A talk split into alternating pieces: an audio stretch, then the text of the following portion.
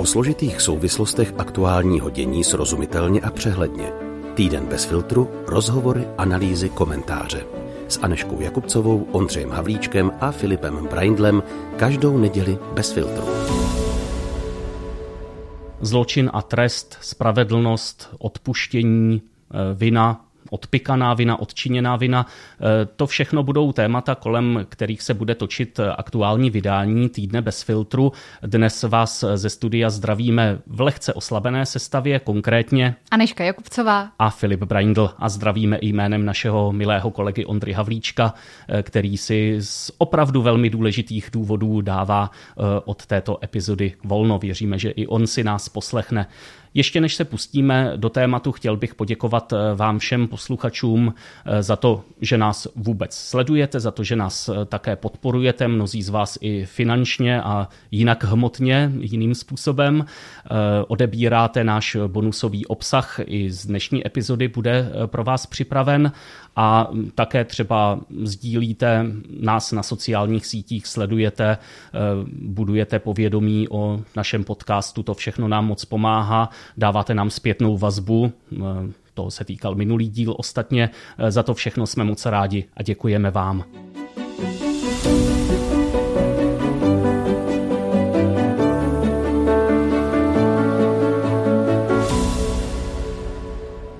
Téma této epizody eh, vyvstalo na základě události z už vlastně předchozího týdne, kdy Šumperský soud rozhodl o podmínečném předčasném eh, propuštění dvou ze čtyř eh, strůjců eh, žhářského rasistického útoku na romskou rodinu ve Vítkově u Opavy.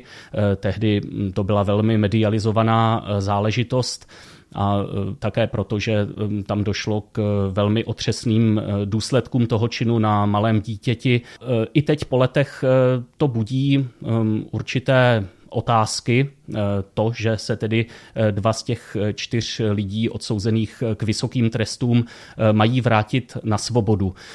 Kdybych to měl schrnout, jak se to jeví mně, tak se ta debata rozdělila do takových dvou hlavních proudů. Ten říká, hm, všechno je v zásadě v pořádku, byť jako chápeme, že tam jsou určité individuální okolnosti, ale eh, zákon určuje, za jakých podmínek eh, mohou lidé žádat o eh, prominutí zbytku trestu. To se stalo, stalo se tak rozhodnutím nezávislého soudu. Ti lidé navíc jdou na svobodu podmínečně, mají nadále závazky třeba splácet tu škodu a odškodnění rodině a tak dále. Takže prostě tak toto je a navíc i oni mají svá určitá práva, nebyli odsouzeni na doživotí nebo něco takového, eh, tak eh, zkrátka se postupuje podle zákona.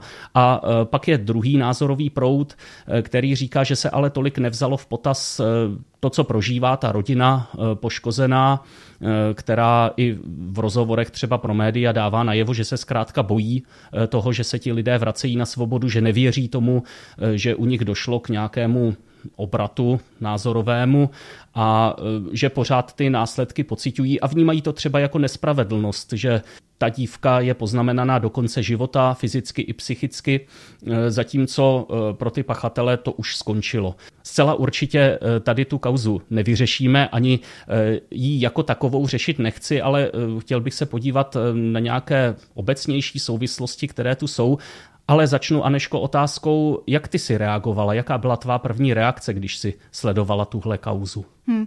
Já možná se odpíchnu od toho, čím ty si tady začínal. Začínal si zločinem a trestem. Já bych eh, mnohem raději tady rozebírala Dostojevského dílo, protože um, je to fikce, i když samozřejmě na nějaké zevrubné, na základě zevrubného studia lidské povahy, my eh, jasně známe ty mantinely, známe motivace všech těch aktérů, eh, je to vlastně všechno obsáhle popsáno, my od toho můžeme mít dostatečný odstup, je to taky už jako zasazeno do nějaké historické jiné etapy a celé je to jako mnohem jednodušší se k tomu nějak postavit, nějak, nějak to jako rozřešit, ten, ten případ. A je to ta klasika u mě, že v nějakých jako ideích nebo ve fiktivních příbězích dokážu velmi rychle najít nějaké stanovisko, za které se postavím.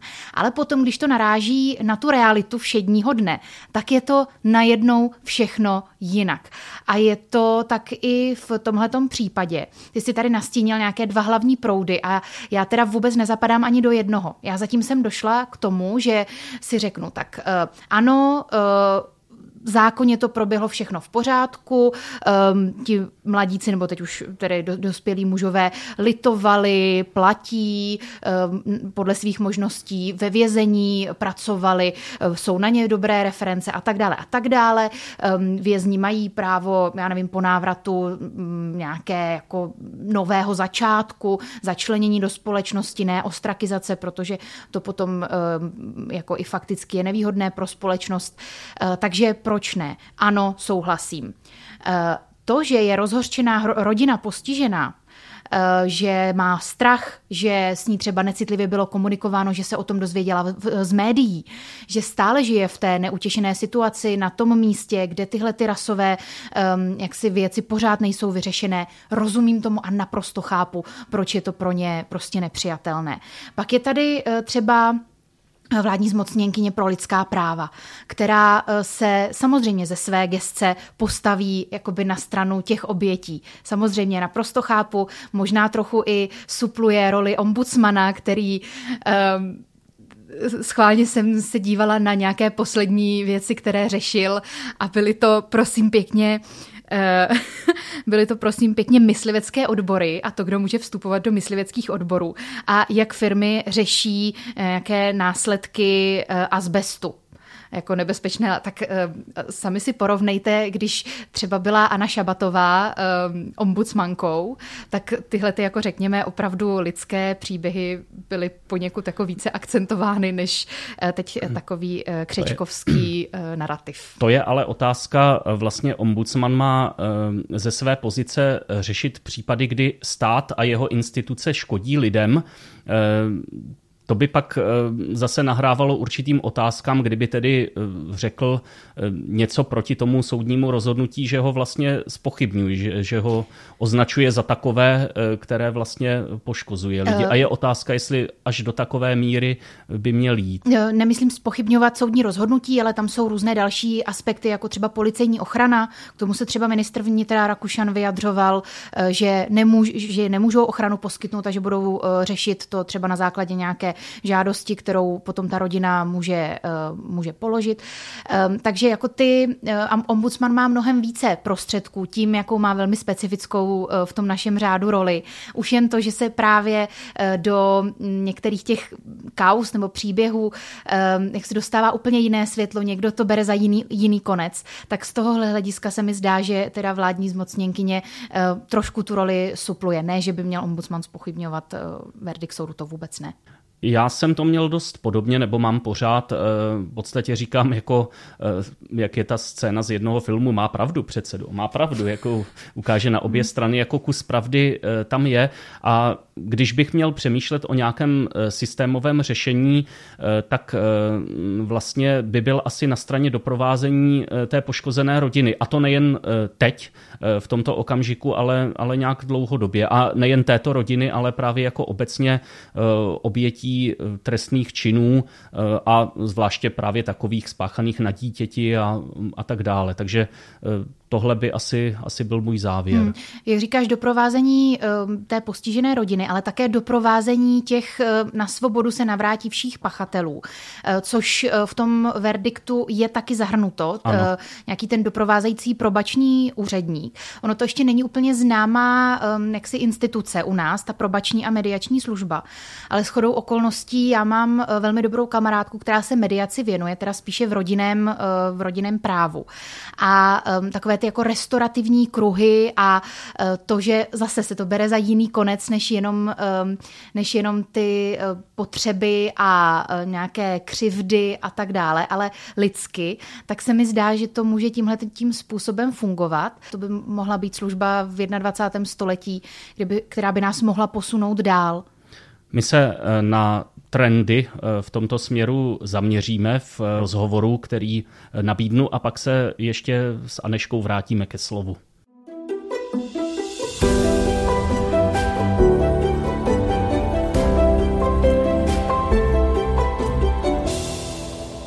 Hostem je Jitka Navrátilová eh, z katedry sociální politiky a sociální práce na Fakultě sociálních studií Masarykovy univerzity v Brně. Eh, s Jitkou se známe nějakou dobu, proto si v rozhovoru budeme tykat. Jitko, ahoj, zdravím tě. Eh, jsem rád, že se podělíš o své odborné zkušenosti, které máš kolem různých aspektů problematiky vězeňství. Vítej tedy v podcastu Bez filtru. Ahoj, zdravím tě. V souvislosti s tím podmínečným propuštěním eh, se někdy ozývá, zda to vlastně vůbec eh, je nějaký žádoucí instrument, zda zkrátka člověk, který byl odsouzen k nějakému trestu, eh, si ten trest nemá odsedět a řekněme jenom za nějakých výjimečných okolností, třeba být propuštěn předčasně. Budí to dojem, že je to taková docela standardní věc, že ten odsouzený už při tom, když slyší rozsudek, tak si může vypočítat, že to nebude tak nadlouho? Tak eh, já musím říct, že eh, řada odsouzených, zvláště prvoodsouzených, tak může uvažovat, ale vidí to spíš jakoby v takové úrovni naděje, že je tady určitá naděje, když je poprvé odsouzen, že tady tento institut by mohl zafungovat. Já ale musím říct, že to rozhodně není nic samozřejmého, že eh, to, než je tady to rozhodnutí o tom předčasném propuštění učiněno, tak tomu předchází řada dalších jakoby rozhodnutí.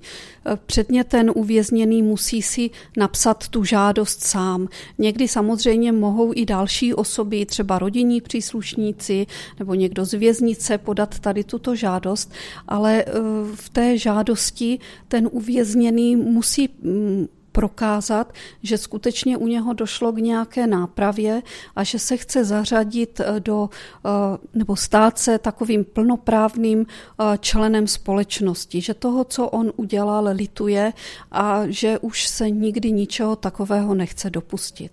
To ale zároveň někoho může vést k určité skepsi, že tohle všechno se dá krásně předstírat, dá se, dá se účelově vlastně tvrdit, jak toho lituju a naopak třeba být vnitřně přesvědčen, že pořád eh, jsem v tom vězení stejně neoprávněně a teď tedy udělám tenhle krok, abych učinil nějaké, eh, nějaké formalitě zadost, ale vlastně o nějaké nápravě se mluvit nedá. Samozřejmě tady k tomu může dojít, ale eh, právě proto jsou ty další kontrolní mechanismy. Já bych jenom možná chtěla říct takovou věc. Já mám za sebou řadu eh, velice hloubkových rozhovorů s uvězněnými, eh, především s uvězněnými rodiči a pro mě byla velice zajímavá ta zkušenost, že já jsem se nesetkala s žádným uvězněným, který by mě říkal, že je tam neoprávněně. Naopak jsem se setkávala s tím, že jak si hluboce litovali toho, co udělali, protože si uvědomovali, že skazili život sobě, skazili život své rodině a samozřejmě, že to má vliv nebo udělali něco špatného ve společnosti. Samozřejmě, že já beru v potaz to, že jsem měla určitý vzorek lidí. Byli to lidé, kteří eh, měli své rodiny a, a že určitě ve věznicích existuje řada vězňů, kteří si myslí, že jsou tam neoprávněně, ale i tato moje zkušenost mě vede k tomu, že právě i v tom vězení ti lidé docházejí k tomu, že si uvědomují, že co si v tom jejich životě bylo špatně. Hmm. A ta role toho rodinného zázemí je v tomhle asi velmi důležitá, pokud ne vůbec klíčová. Určitě. Já když se podívám do výzkumu kolegin, kolegin z Institutu pro kriminologii a sociální prevenci, tak tam se začínají objevovat práce, které hovoří o tom, že právě to rodinné zázemí je velice výrazný znak dezistence. To znamená toho, že ten uvězněný skončí jakoby s tou dráhou kriminální a že se stane jakoby tím plnohodnotným členem společnosti. Takže ta rodina sehrává velice důležitou roli, ale tady bych chtěla říct ještě jednu podstatnou věc.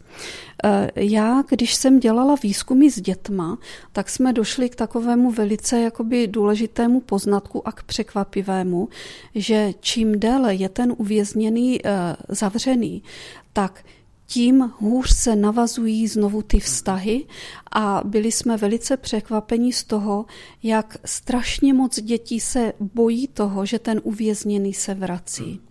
Takže já, když to vrátím znovu k tomu rozhodnutí, zda ten uh, odsouzený má zůstat ve věznění nebo má být propuštěn, tak tam se určitě uh, zvažují takové aspekty, jestli uh, to další vězení, ty další roky eh, nespůsobí to, že budou třeba úplně zpřetrhány ty pouta s tou rodinou nebo ze společností.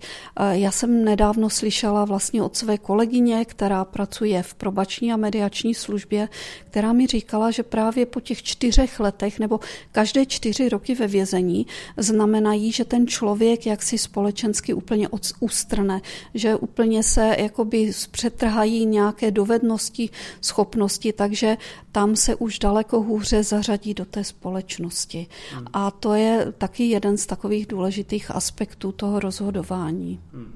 My spolu tento rozhovor vedeme eh, vlastně na základě eh, jednoho konkrétního případu, eh, kdy jsou propuštěni po dlouhé době pachatelé velmi závažného činu, vlastně rasově motivovaného útoku a zároveň zaznívá od té poškozené rodiny, hm, že se vlastně toho návratu na svobodu těchto lidí bojí, že nejsou taky spokojeni s tím, jak s nimi bylo komunikováno nebo respektive nekomunikováno.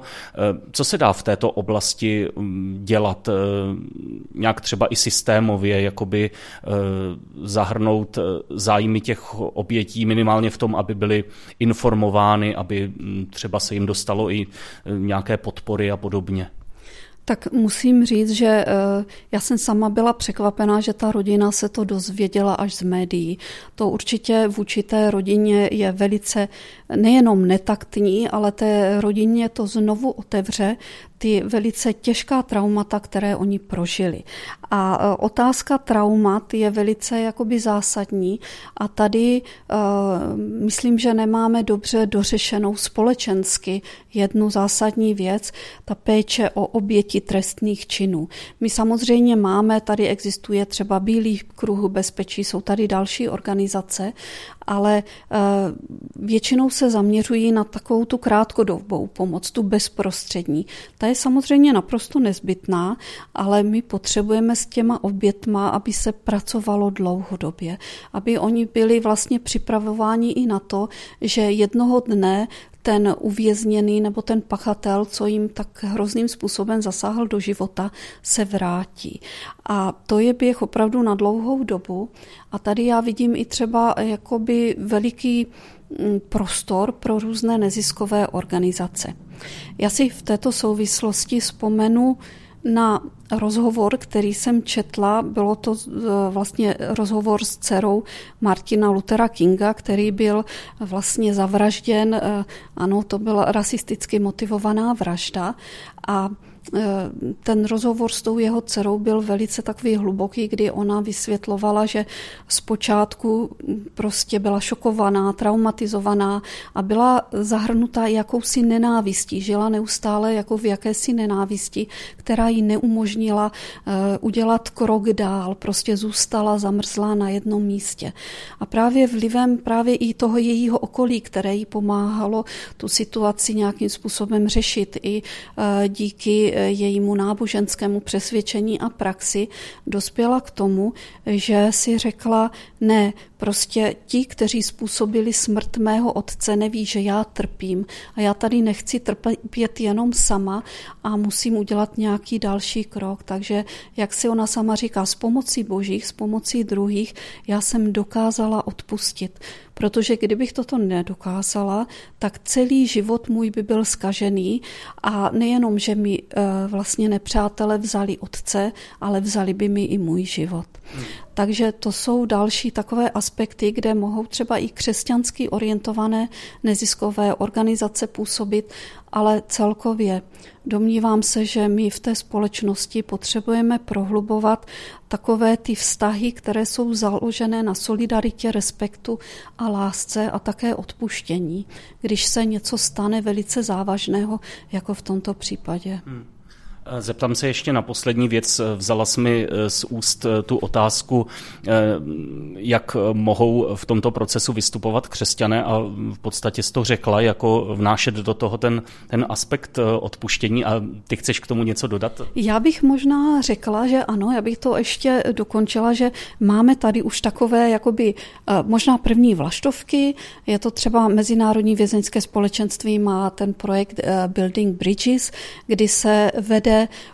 pod vedením facilitátorů vlastně dialog mezi vlastně obětma a odsouzenýma. Jsou to ale nesouvislé vlastně oběti a odsouzení, aby mohlo dojít vlastně postupně jakoby k pochopení toho jednání, k určitému odpuštění a k tomu především, aby ty lidé mohli vykročit novým směrem.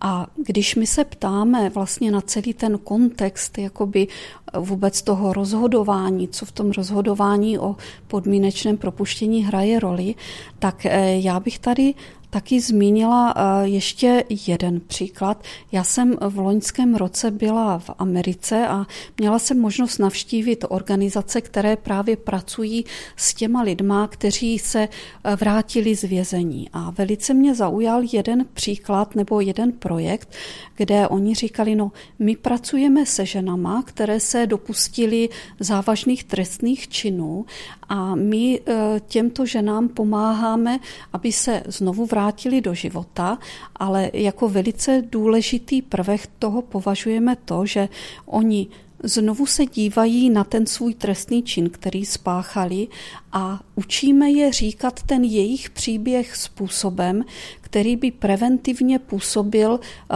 na to okolí. A tady eh, se zamýšlím právě nad těma pachatelama, kteří byli podmínečně propuštění, kteří jdou teď do společnosti. Já bych v jejich roli určitě být nechtěla, protože ten tlak, který se na ně eh, jaksi teďka bude, bude uskutečňován, bude opravdu velký a ale my přece chceme, aby ti lidé se nějakým způsobem zařadili. Jo? Hmm. Tady je právě prostor pro třeba ty neziskové organizace, které pomohou jim, aby třeba i tu svoji těžkou zkušenost eh, pomohli přetavit do něčeho pozitivního. To znamená, kdyby oni potom mohli říct, jak to jejich jakési mladické, nerozvážné a velice závažné kriminální chování negativně ovlivnilo ty druhé i jejich život, tak možná by to mohlo preventivně působit tam, kde ty děti jsou pod rizikem právě takového toho neonacistického hmm. myšlení a podobně. Hmm. Ta moje otázka mířila eh, vlastně k probační službě, eh, která teď taky eh, bude vlastně dozorovat tyto propuštěné, teď už bývalé vězně.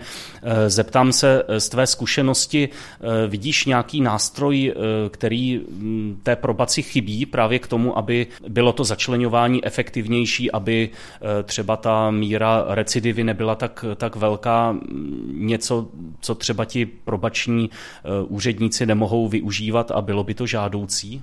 Určitě oni mají strašně moc té práce a sami, eh, když s nimi třeba hovořím, tak hovoří o tom, že mají jakoby určité jenom omezené množství té působnosti, protože ono to vždycky eh, záleží na těch samotných klientech, jestli oni přijdou nebo nepřijdou, protože oni je k tomu nemohou donutit. Ale v každém případě eh, vidím za velice jakoby žádoucí, aby vzniklo takové síťování, jo, že prostě vzájemné případy, kdy společně může třeba probační mediační služba pracovat, neziskové organizace, případně další jakoby instituce, eh, které pomáhají právě motivovat toho klienta, aby on nějakým způsobem mohl jakoby dojít nebo najít ten vnitřní zdroj motivace právě pro změnu toho chování. Já co si velice jakoby třeba cením u té probační a mediační služby, že oni v podstatě pracují už hodně s mladými klienty, v podstatě v době, kdy eh, si ty děti začnou uvědomovat, že je něco špatného a něco dobrého, kdy to dokážou od sebe odlišit. Takže já si, když se vrátíme tady k tomu případu, o kterém se bavíme, tak určitě držím pěsti probační a mediační službě, protože tady je její velké pole působnosti a určitě je tady výhoda v tom, že se ukazuje, že ti pachatelé jsou nějakým způsobem motivováni. To byla Jitka Navrátilová z katedry sociální politiky a sociální práce na Fakultě sociálních studií Masarykovy univerzity v Brně. Moc eh, ti děkuji eh, za tvé postřehy k problematice, kterou probíráme v aktuálním týdnu bez filtru. Ať se ti daří, měj se hezky. Děkuji.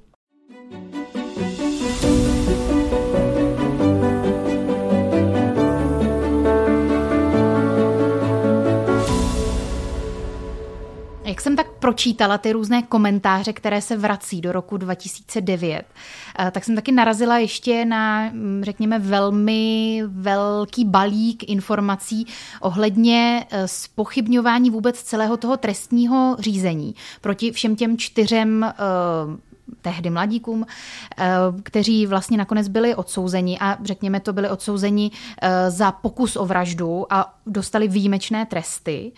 Ehm, a ob, jeden z obhájců, eh, jednoho z těch, eh, z těch odsouzených, byl to Petr Koust, tak v závěrečné řeči, kterou jsem opravdu je v archivu eh, České televize, ČT24, která o tom měla celodenní prostě vysílání a nonstop ten soud přenášela a tak dále, tak v té závěrečné řeči on se velmi několik hodin, snad dvě hodiny věnoval tomu, proč celý ten proces nebyl v pořádku. A některé teda opravdu momenty mě zamrazily byli Eh, například některé metody, kterými byli ti vězni jaksi dehonestováni, s pytlem na hlavě ve výslechové místnosti, ehm, svlékání do naha bez zjevných nějakých ehm, důvodů, nebo i potom jako věci, které jsou, nedávají prostě dobrý smysl z hlediska eh, těch nějakých souvislostí, že jeden obviněný je přítomen výslechu druhého obviněného, potom na něj může reagovat. To se mně zdá, že je ještě jakoby další balík věcí, eh, které jsou možná teďka trošku upozaděny, protože eh, je někdo používá eh, lichým způsobem jako argument pro um, jakoby, um, osvobození těch, těch vězňů ano. nebo těch teďka o tom roz, rozsudku o podmínečném propuštění a celé to vlastně relativizují, celý ten výkon celý ten výsledek. Eh, takže to se mně zdá, že možná z tohohle důvodu se o tom nemluví, ale je to, je to pro mě alarmující. Eh, to je velká otázka třeba i role médií a uh, už třeba jenom to, že se ta rodina dozvídá o tom propuštění z médií, není šťastná a tohle není rozhodně vina médií a e, vina médií není ani to, že to byly velmi sledované případy, ale e, taky trošku mám ten dojem, že někdy u takových e, činů, které jsou hodně medializované, tak pak dochází k tomu, že jako můžeme trošku přitlačit, nebo jak bych to řekl. Jo? Já jsem si třeba vybavil, když byl případ zavraždění Michala Velíška, tak eh, potom a eh, tehdy to vlastně zdvihl Jiří Doležal, novinář, když se policie reálně ptal, k čemu je dobré, když toho chyceného pachatele vedou v té, v té pozici, kdy má ty skroucené ruce, jde vlastně v předklonu a vedou ho před novináři. A policie mu odpověděla, že tohle je jako legitimní prostředek, jak vést člověka, eh, který něco takového spáchal, ale chyběla tam ta odpověď, proč ho musí vést, vést před tím kordonem hmm. novinářů, fotografů, které si pozvou. Si to, žádá. To, to, bylo, to bylo hodně přes čáru. A eh, Je otázka třeba, teď mě napadá, když zapálili kostel v Třinci Gutech, také tři mladíci dostali velmi vysoké tresty. Je otázka, jestli jako by je bývali dostali, kdyby prostě ten skutek byl v podstatě podobný, že z hlouposti nebo z čeho něco zapálili, ale tím, že to bylo takhle sledované, tak, tak to prostě dospělo k těm vysokým trestům. Nevím, jestli, jestli to hodnotím správně, ale ten pocit mám, že zkrátka ta medializace eh, vede k tomu, že se pak jako tlačí na pilu. Hmm. Což je ještě hm, rozdílné, jestli se tlačí na pilu ve vyšetřovacích metodách, které jsou prostě mimo a nestandardní a nelegitimní a dokonce nelegální a nebo potom v nějakých jako těch rozsudcích, protože třeba ty výjimečné tresty jsou odůvodněné ano. nějakými uh, významnými eh, škodlivými důsledky pro společnost, což uh, rasově motivované útoky jsou, Jistě. nebo nepředpokládaná náprava lidí a tak dále a tak dále. Ještě jedna, jedna souvislost mě zaujala v těch jaksi komentářích těch, těch dvou teď nově propuštěných. Oni se omlouvali, káli se a vysvětlovali, že byli tehdy mladí a blbí. Eh, tak si říkám, jestli náhodou pro ty další mladé a blbé přesně nepotřebujeme tyhle ty signály těch výjimečných trestů, toho, že opravdu jako ne, tohle je mimo, na žádné narozeniny Adolfa Hitlera neplánujte žádné takovéhle činy a po, ohledněte se, prosím vás, po nějakých eh, jako jiných aktivitách, kde můžete svoje roupy uh, rozptýlit. Um, nevím, jestli je to argument, který mě uklid, jako uklidní. Byl jsem mladý a blbej. V týdnu bez filtru mm, se snažíme různá témata, mm, která se odehrávají v našem okolí, v naší společnosti i v naší církvi, eh, nahlížet nějakým křesťansky ovlivněným pohledem, mohli to tak říci, eh, tak eh, co nám vlastně křesťanství říká do této situace? Máme odpouštět svým vyníkům, ale máme také jednat spravedlivě. Jak tohle aplikovat? Hmm. Eh, jo, eh, já nad tímhle přemýšlím často, eh, protože mě se tam do toho výčtu slov, které ty si použil, která ty si použil, tak se mi tam vkrádá ještě nějaká jako přísnost, ehm, ale láskyplná přísnost. Tam, kde mám opravdu nějaký bytostný zájem, tak ehm, nevím, třeba já děti nemám, ale umím si představit, že třeba rodič vůči dítěti nebo uh, sourozenci vůči sobě, vůči kamarádům, tak uh, výraz té mé jako lásky k tomu druhému není um, dělej si, co chceš a mě to nezajímá a podpořím tě v čemkoliv, co děláš, ale přijímám tě takového, jsi určitě, ale nemůžu si to odpustit a uh, třeba vidím tady nějaké takovéhle problematické věci, asi se to nebude poslouchat uh, ti příjemně, ale uh, s tímhle tím nesouhlasím a tak dále. A pro mě to je teda i spojené vlastně s nějakými principy, um, jak jako nás Bůh vychovává. A já takhle docela často jednám, takže uh, i v téhle rovině, když někdo potřebuje odpuštění, tak jasně, já jsem ten první, kdo eh, je fanoušek odpuštění eh, a smiřování, ale rozhodně to není lusknutím prstu a rozhodně to není, um, jako řekněme, bez uh, nějakých doprovodných prací na obou stranách. Je to dlouhý proces a uh, chci prostě vidět, že ten druhý maká na tom. Já budu makat taky, jsem ten, kdo se k tomu hlásí, nechci s tím být hnedka jednoduše hotová, ale ten druhý musí makat taky. Není to takové ten, ten biankošek, uh, křesťanské odpuštění, čauky a hmm. všechno je v pořádku.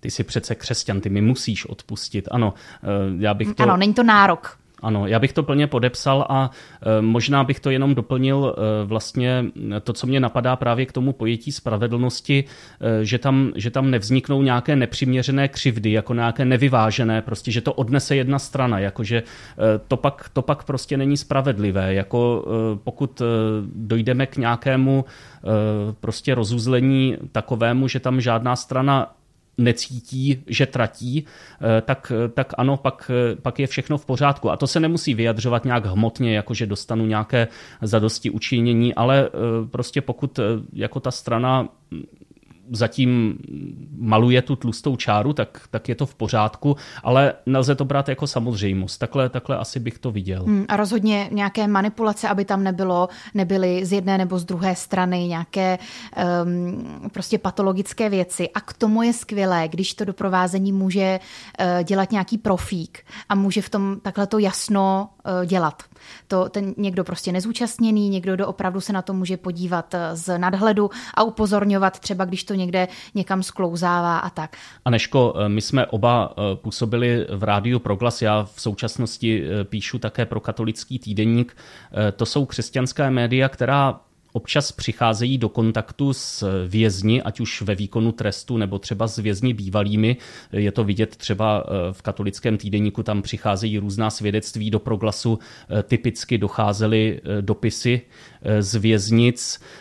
Já osobně, když jsem se s tím setkával, tak, tak jsem vždycky jako přemýšlel, jak uh, upřímně to ten člověk myslí a zároveň jsem si říkal, že je chyba, že takhle o tom uvažuju, že prostě eh, když to napsal někdo jiný, tak, tak jsem to neřešil jako moji milí proglasáčci, píše babička jako z Lhoty, vůbec jsem to neřešil. A tady u toho vězení, eh, kde to kolikrát byly opravdu jako hodně takové květnaté, že jo, vyjadřování a tak dále o tom, jak, jak ten Bůh vstoupil do jejich života.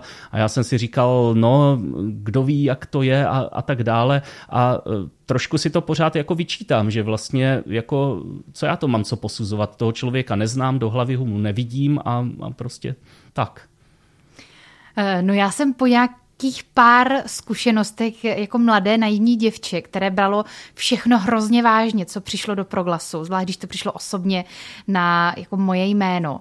A dokonce jsem prvnímu nějakému res, respondentovi posluchači, který mi poslal nějaké verše a tak dále. Já jsem si právě představila, on mluvil o nějakém domě s pečovatelskou službou, kde bydlí, tak jsem si představila nějakého dědouška, který, který tedy jako na sklonku života rekapituluje svůj život a tak. Tak jsem mu odepsala. A um, v zápětí mi přišel tedy jako dopis s žádostí o schůzku a že tedy je to muž v plných letech, eh, v plném síle a v nejlepších letech a tak dále. Um, a potom ještě i nějaké dal, další asi dva případy. Takže já potom už jsem fakt většinu z těch let, které jsem strávila v proglasu, ke všemu přistupovala s odstupem. Cokoliv přišlo, i když to byla uh, babička, i když to byl uh, nějaký tady prostě člověk, kterého mu vstoupil Bůh do života, nebo někdo, koho zaujal můj hlas, tak eh, jsem velmi jako z půdu sebe záchovy eh, a z nějakých jako řekněme pragmatických eh, hledisek i na radu starších, zkušenějších kolegů a kolegyň jsem to nechávala trošičku plout víc tak nějak jako volně, volně. Ať, ať si to žije svým vlastním hmm. životem. Zda má Aneška nebo já nějakou přímější zkušenost eh, s vězni, s vězeňstvím, s věznicemi. Eh, to se můžete dozvědět, eh, pokud si pustíte bonusový díl k tomuto týdnu bez filtru na platformě Hero Hero. A co se týče budoucnosti našich podcastů, tak už od příštího týdne pro vás chystáme určité překvapení, nový projekt, eh, na kterém se podílíme všichni dohromady, eh, tedy příběhy bez filtru a týden bez filtru splynou eh, do jednoho podcastu a věříme, že se vám bude líbit. To je od nás pro tuto chvíli všechno. Zdravíme vás, mějte se moc hezky. Naschledanou a naslyšenou. Bez filtru. O zásadních věcech otevřeně a bez předsudků. Najdete nás v podcastových aplikacích na Facebooku, Twitteru a Instagramu bez filtru pomlčka podcast. Chcete nás podpořit? Info na webu bezfiltrupodcast.cz